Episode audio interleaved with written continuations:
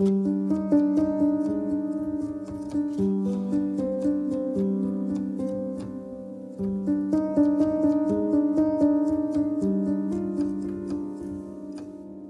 boarded the plane in an era that would look alien to most of us.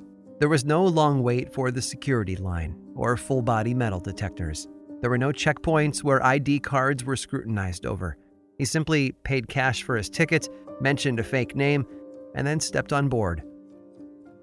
Shortly after getting into the air, the man handed one of the flight attendants a note, which she quickly tossed unread into her purse. Man drinking alcohol, handing out phone number was probably something she'd experienced dozens of times before. But this man shook his head and gestured toward her purse. Miss, you better look at that note, he said. I have a bomb. What happened next has gone down in aviation history. The man who identified himself as D.B. Cooper demanded a ransom of $200,000, worth roughly 1.2 million today. And then, after landing to collect the money and unload the passengers, he had them take off again. 33 minutes later, he jumped out of the plane and into the pages of history. The story of D.B. Cooper defies explanation, and yet that's all people have been doing for the last 50 years, crafting theory after theory to explain how it all went down and what happened to the man when it was over. Some say he died, while others believe he lived out the rest of his life slowly spending his small fortune. There have been other legends like his over the years. Wild West outlaw Jesse James is another. Although most historians agree that he was killed on April 3rd of 1882, there are many who think that he escaped death and lived into his old age under an assumed identity. And a similar story has surrounded a contemporary of his, Billy the Kid. But whether or not these rumors are true, they highlight an undeniable fact we are obsessed with the idea that we can reinvent ourselves, that through the sheer power of our intellect, we might be able to put the past behind us and craft a new self and a new future. And that in the battle between who we are and who we wish we could be, we can actually win. And when we hear about it, it almost seems like magic, right up there with all the great tales of supernatural transformations. Except sometimes it actually works. I'm Aaron Mahnke, and this is Lore.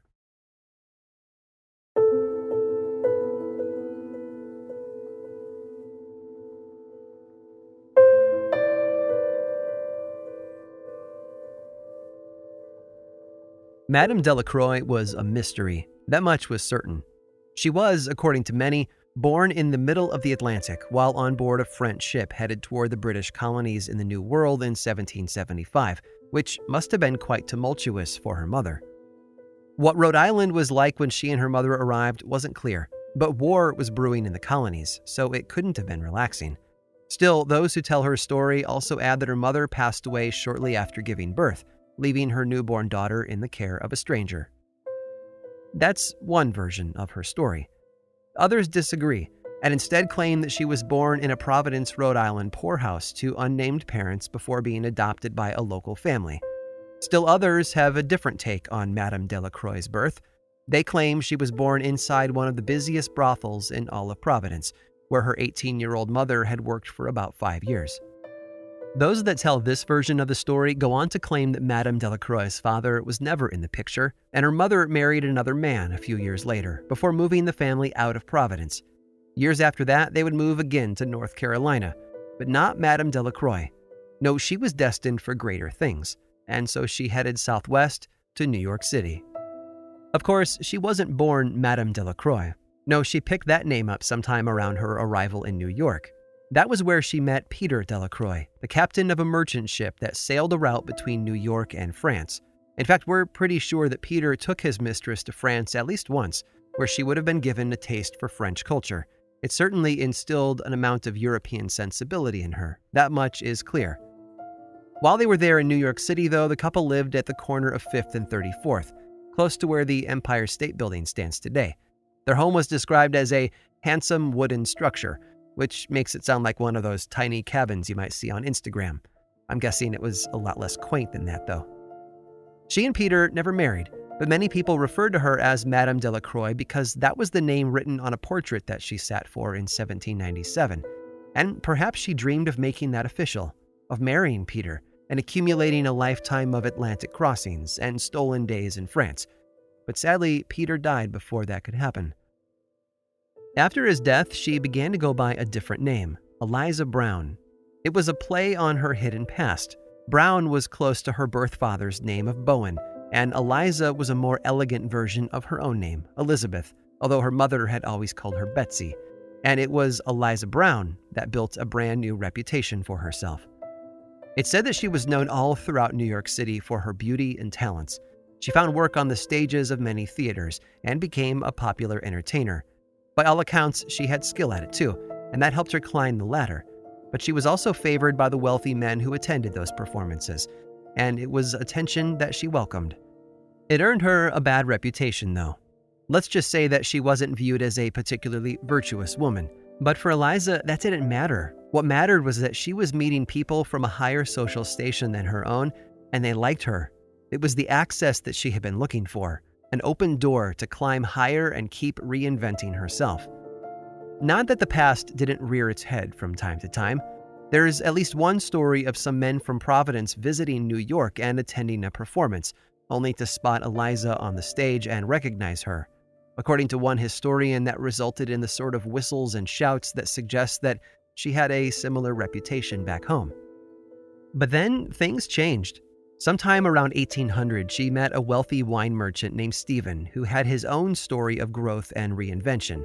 He had previously lived in what is now Haiti, but had been forced out by revolution against the French, and so he had resettled in New York where he was rebuilding his business and making new connections. And one of those connections was Eliza. Maybe it was her familiarity with French culture or her reputation as a stage performer. Whatever the reason, the pair met and fell in love, and after four years of public courting, they tied the knot on April 7th of 1804. Stephen was 50 at the time, and Eliza was just 27, and while that's a big gap in time and life experience, they seemed destined to be together. Romance, they assumed, would patch up the rest of their differences. But for what Eliza had planned for her future, love wouldn't be enough. To become who she really wanted to be, she would have to make drastic changes.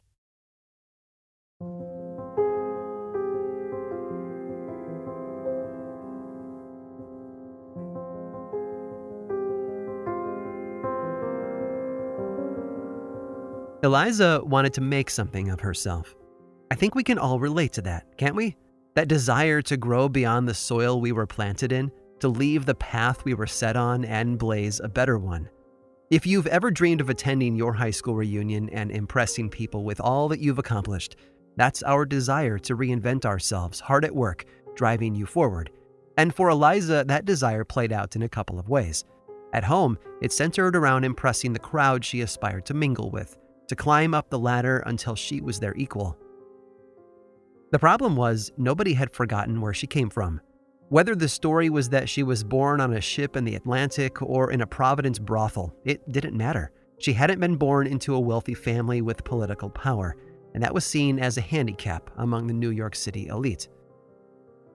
Eliza and Stephen tried their hands at all sorts of social tactics, but they continued to be shunned. Then, in 1810, they made a decision that changed much of that. That was the year they bought a new house. But it wasn't just any old house. This was the Roger Morris house. It was a whole estate, actually, known as Mount Morris. If you can imagine a time when Manhattan wasn't covered in a seemingly endless grid of busy streets, try to picture the northern end all covered in fields and trees. And there, just across the Harlem River from the modern Yankee Stadium, was the country estate of their dreams. And it came with social clout, too. After it had been built in 1765 by a British military officer named Roger Morris, it was confiscated as part of the Revolutionary War. It was even used by American forces for a brief period of time in 1776, and General George Washington himself moved in and planned his first military victory there, the Battle of Washington Heights.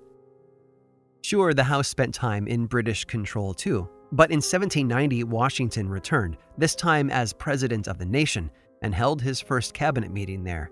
Yes, there were a lot of other historic homes in Manhattan and elsewhere, but it's hard to blame Eliza and Stephen for wanting to buy Mount Morris. After all, it must be nice to have Washington on your side. But Eliza was also chasing her dream of a better life outside the newly formed United States. Her husband, Stephen, was a wine merchant with a fleet of ships that bounced back and forth between America and France, and the couple often took trips across the Atlantic to stay in one of his houses there. But that didn't always work out as planned. You see, France wasn't the most stable of places at the time. When they arrived in 1815, for example, Napoleon had just been defeated at Waterloo. According to the story, Eliza and Stephen possessed so much wealth that they had an unusual level of access to the defeated former emperor, and even extended an offer of asylum in America to him. Napoleon was said to have politely declined, but as a way of saying thanks, gifted the couple with his own royal carriage. Months later, while trying to leave Paris inside that carriage, the Napoleonic symbols on it were enough to get them arrested and thrown into prison. It took the work of the American ambassador to France to free them, but the coast wasn't entirely clear. Being well loved by the nobility made them targets of the working class, and with all of that stress swirling around them like a storm, it naturally caused a strain on their marriage. In December of 1816, the couple reportedly had a fight, and when it was over, Eliza boarded one of Stephen's ships without him, returning home to the United States with a fire in her belly. Over the next decade, the couple would spend most of their time separated by the Atlantic, while Eliza managed and grew their wealth. In fact, Stephen slowly deeded almost all of his American properties and funds to her, something that was highly unusual for the era that they lived in. By 1825, she had full control of just about everything, including their Mount Morris estate near Harlem. Back in France, Stephen was becoming less and less wealthy, and he wrote home often asking for Eliza to send funds. She refused, though, claiming that if they waited just a little longer, their assets would sell for so much more. In May of 1832, Stephen was mortally wounded in a very suspicious accident. The 77 year old is reported to have fallen out of a hay cart onto a pitchfork, which honestly seems incredibly fortuitous for his estranged wife. There's even a rumor that she visited him on his deathbed, where she removed his bandages to speed up his death. And although there is no concrete evidence to back up that legend, it certainly illustrates how history has come to view her climb to the top. But what isn't up for debate is the outcome of Stephen's death. On May 22nd of 1832, Eliza Jumel became the richest woman in America.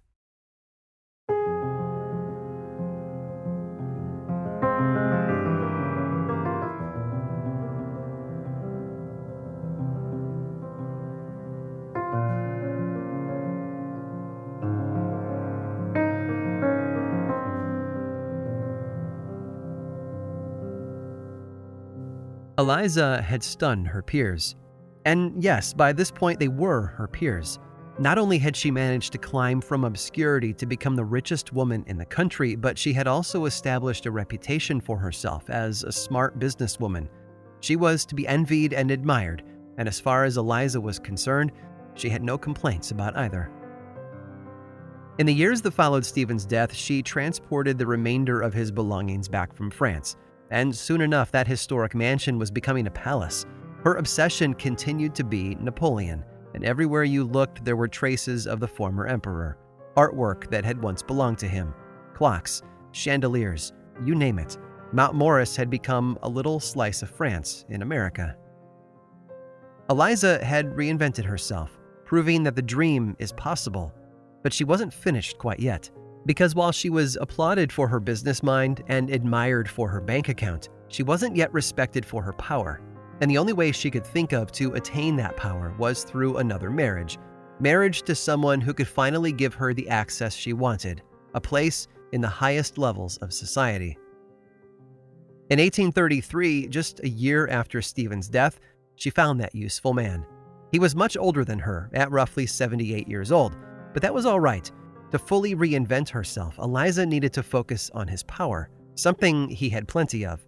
After all, he had served the nation in one of its loftiest positions and was one of the most respected attorneys in the country.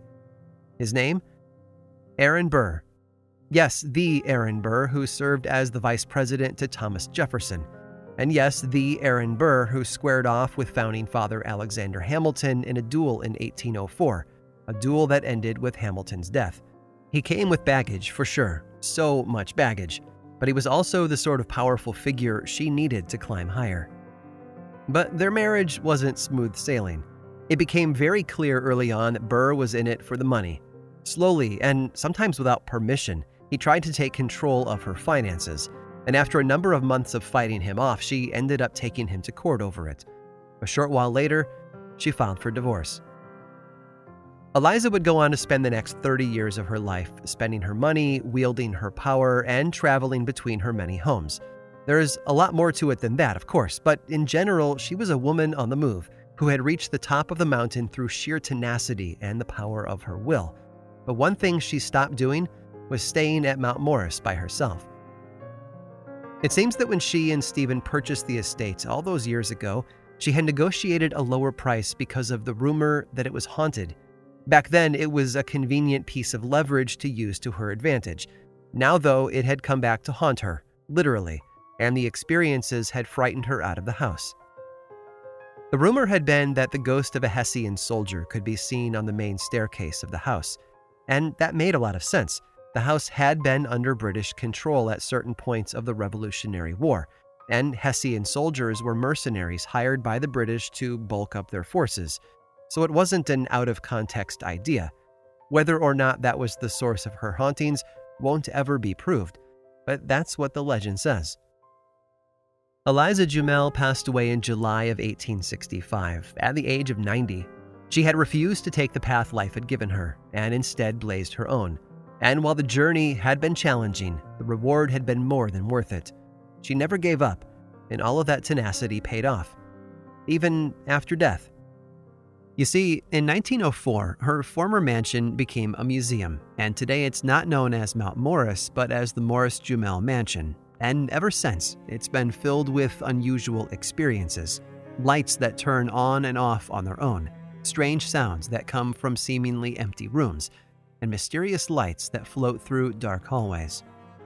In the 1970s, someone held a seance inside the mansion, and they claim to have heard from Eliza herself, who confessed to removing the bandages from Stephen's wounds, which led to his death. Another seance, this one broadcast over the radio, resulted in a flurry of foul language that got the program shut down. And of course, some people still claim to see that Hessian soldier slowly moving up and down the staircase at night. But one experience in particular stands out above all the rest. In 1964, a school brought their students to the mansion for a field trip. It was the sort of barely controlled chaos you might expect if you've ever seen a group of young students led through a museum by a handful of teachers but something more unexpected also took place. While the students were gathered outside the front door, waiting for their tour to begin, some of the students claimed to see an older woman exit the house onto the balcony above the front door. They say she was dressed in a purple gown, and when she reached the railing, she leaned over and shouted down to them. Be quiet, she scolded them. My husband is ill, and he's trying to sleep.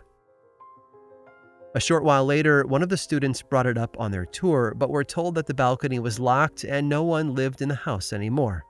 It wasn't until later in the tour that the answer appeared in front of them. There, inside one of the many rooms of the house, the students were stopped in front of a mannequin. A mannequin wearing a purple gown. At its feet was a sign explaining who the dress had belonged to. A person whose name I'm sure you can guess. Eliza Jumel.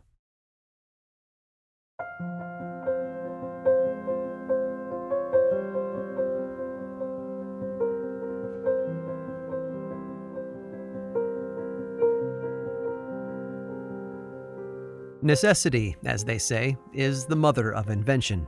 It's the notion that pressing needs or desperate times often lead people to fresh, creative ways to climb out of the box they're in and we can see that idea prominently in the folklore surrounding people who transform themselves.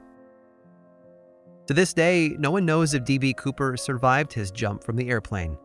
Tantalizing clues have been discovered over the years, such as a few of the bills that were part of the ransom money found in the woods beneath the path of the plane. But the rest of the fortune, and the man who stole it, seem to have vanished. Jesse James could have been another of those inventive figures.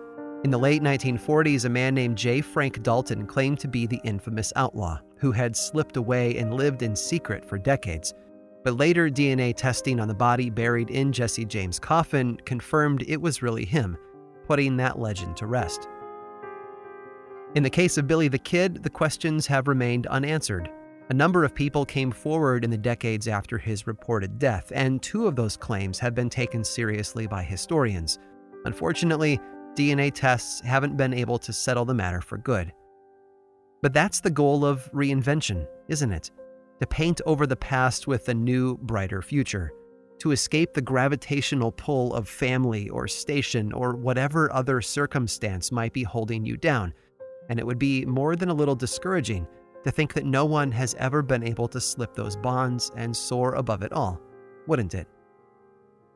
Thankfully, Eliza Jumel has proved us right. People can change.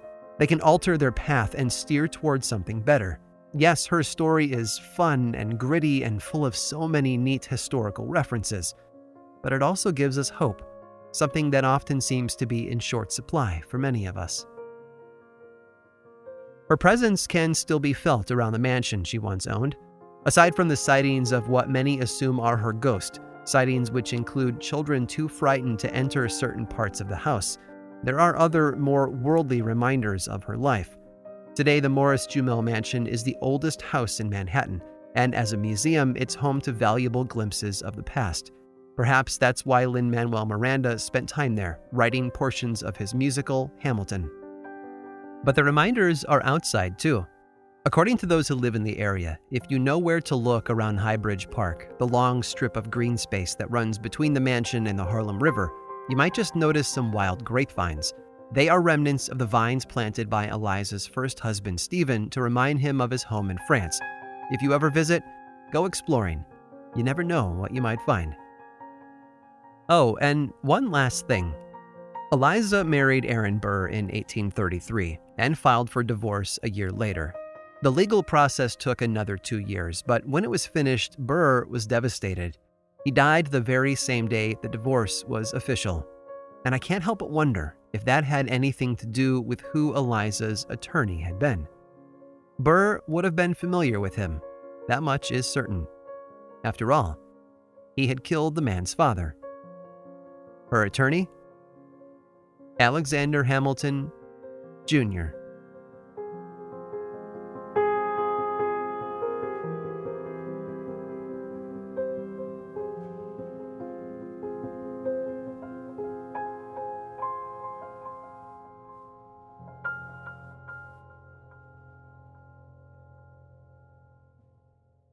History is full of stories of inventive people. Those who refused to play with the cards they were dealt and instead made their own. But sometimes those changes were forced on them by circumstances so unusual that the results have become legend. Stick around after this brief sponsor break, and I'll tell you one more tale of transformation.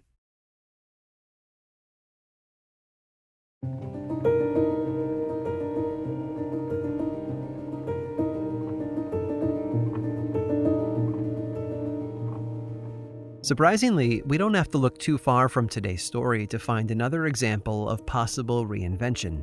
But this story doesn't center around Eliza Jumel, but her second husband, former Vice President Aaron Burr. I think it's safe to assume that his marriage to Eliza at the age of 78 wasn't his first. Indeed, his first marriage happened when Eliza was just eight, way back in July of 1782. They had a number of children together, but only one of them survived to adulthood a daughter named Theodosia. And that must have been difficult for Burr. Yes, I imagine he was grateful that she survived when her siblings did not, but she also shared her name with her mother, who passed away when Theodosia was just 11, so I can see how she was this little reminder to Burr of all that he had lost. Over the years, he was a highly protective father to her, and she, in return, filled in for some of those socially necessary lady of the house roles, such as hosting parties and important guests. And then, in 1801, she married a wealthy man named Joseph Alston. Although looking back through the lens of Burr's financial problems, it does make me wonder if the marriage was just about love or something more spendable, as it were. Alston wasn't a slouch, though. He would go on to become the governor of South Carolina in 1812, although the road began just a year after their marriage in 1802 when he was elected to the state's House of Representatives. So, after a brief honeymoon at Niagara Falls, he and Theodosia moved south. Of course, living so far from her father in New York meant that travel was in order. Today, she would just board a plane and be eating dinner with him a few hours later. In the early 1800s, though, that sort of journey required sailing up the coast, and I have to imagine that she would have made that trip more than a few times had her father not been in a sort of self imposed exile living across the Atlantic in England. But in 1812, all of that changed. Theodosia's father had just returned home, and she was anxious to see him. There were delays through most of that year, thanks to the outbreak of the War of 1812, as well as the death of her son Aaron from malaria. But finally, at the end of the year, she was ready to set sail. The ship was a schooner named the Patriot, but thanks to the ongoing war along the coast, it was disguised to look a little bit less official. Historians say that its imposing cannons, cannons that might have appeared like an effort to pick a fight, were stowed below deck, and the name of the vessel was also painted over. Theodosia boarded the ship on December 31st of 1812, along with two friends, and then it sailed north, out into waters known to be home to privateers. And tragically, it was never seen again. Although, if the stories are true, that might not exactly be the case. There were theories about the loss, of course. Aaron Burr himself believed it was a tragic shipwreck, but others whispered about an attack by a group of smugglers known as the Carolina Bankers who worked out of Nag's Head. It said that they worked by luring ships toward the coast at night, where they would crash on the sharp rocks. Then the bankers would just sift through the wreckage for valuable goods. But the most hopeful theory of all is also the one that touches on the idea of a life transformed by fate. It's a story that was shared by a Native American warrior in a community along the Gulf Coast. This warrior claimed to have stumbled upon a shipwreck along the coast, suggesting that the Patriot might have changed course and headed south instead, perhaps to outrun pirates. When the warrior found the shipwreck, he found a lone survivor, a white woman. After helping her, she thanked him for his assistance and then told him her story that she was the daughter of one of the chiefs of the white men, but that he had been exiled. And then, before journeying off to find a settlement, she gave him a gift as thanks, a gift that the warrior would wear for many years to come a locket engraved with a single word Theodosia.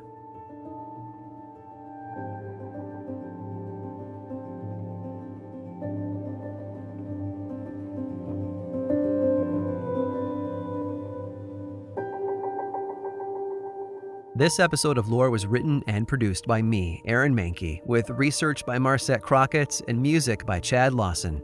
Lore is much more than just a podcast. There is a book series available in bookstores and online, and two seasons of the television show on Amazon Prime Video. Check them both out if you want more lore in your life. I also make two other podcasts Aaron Mahnke's Cabinet of Curiosities and Unobscured, and I think you'd enjoy both. Each one explores other areas of our dark history, ranging from bite sized episodes to season long dives into a single topic. You can learn more about both of those shows and everything else going on over at the brand new home for my new production company, grimandmild.com. And you can also follow the show on Twitter, Facebook, and Instagram. Just search for Lore Podcast, all one word, and then click that follow button. When you do, say hi. I like it when people say hi. And as always, thanks for listening.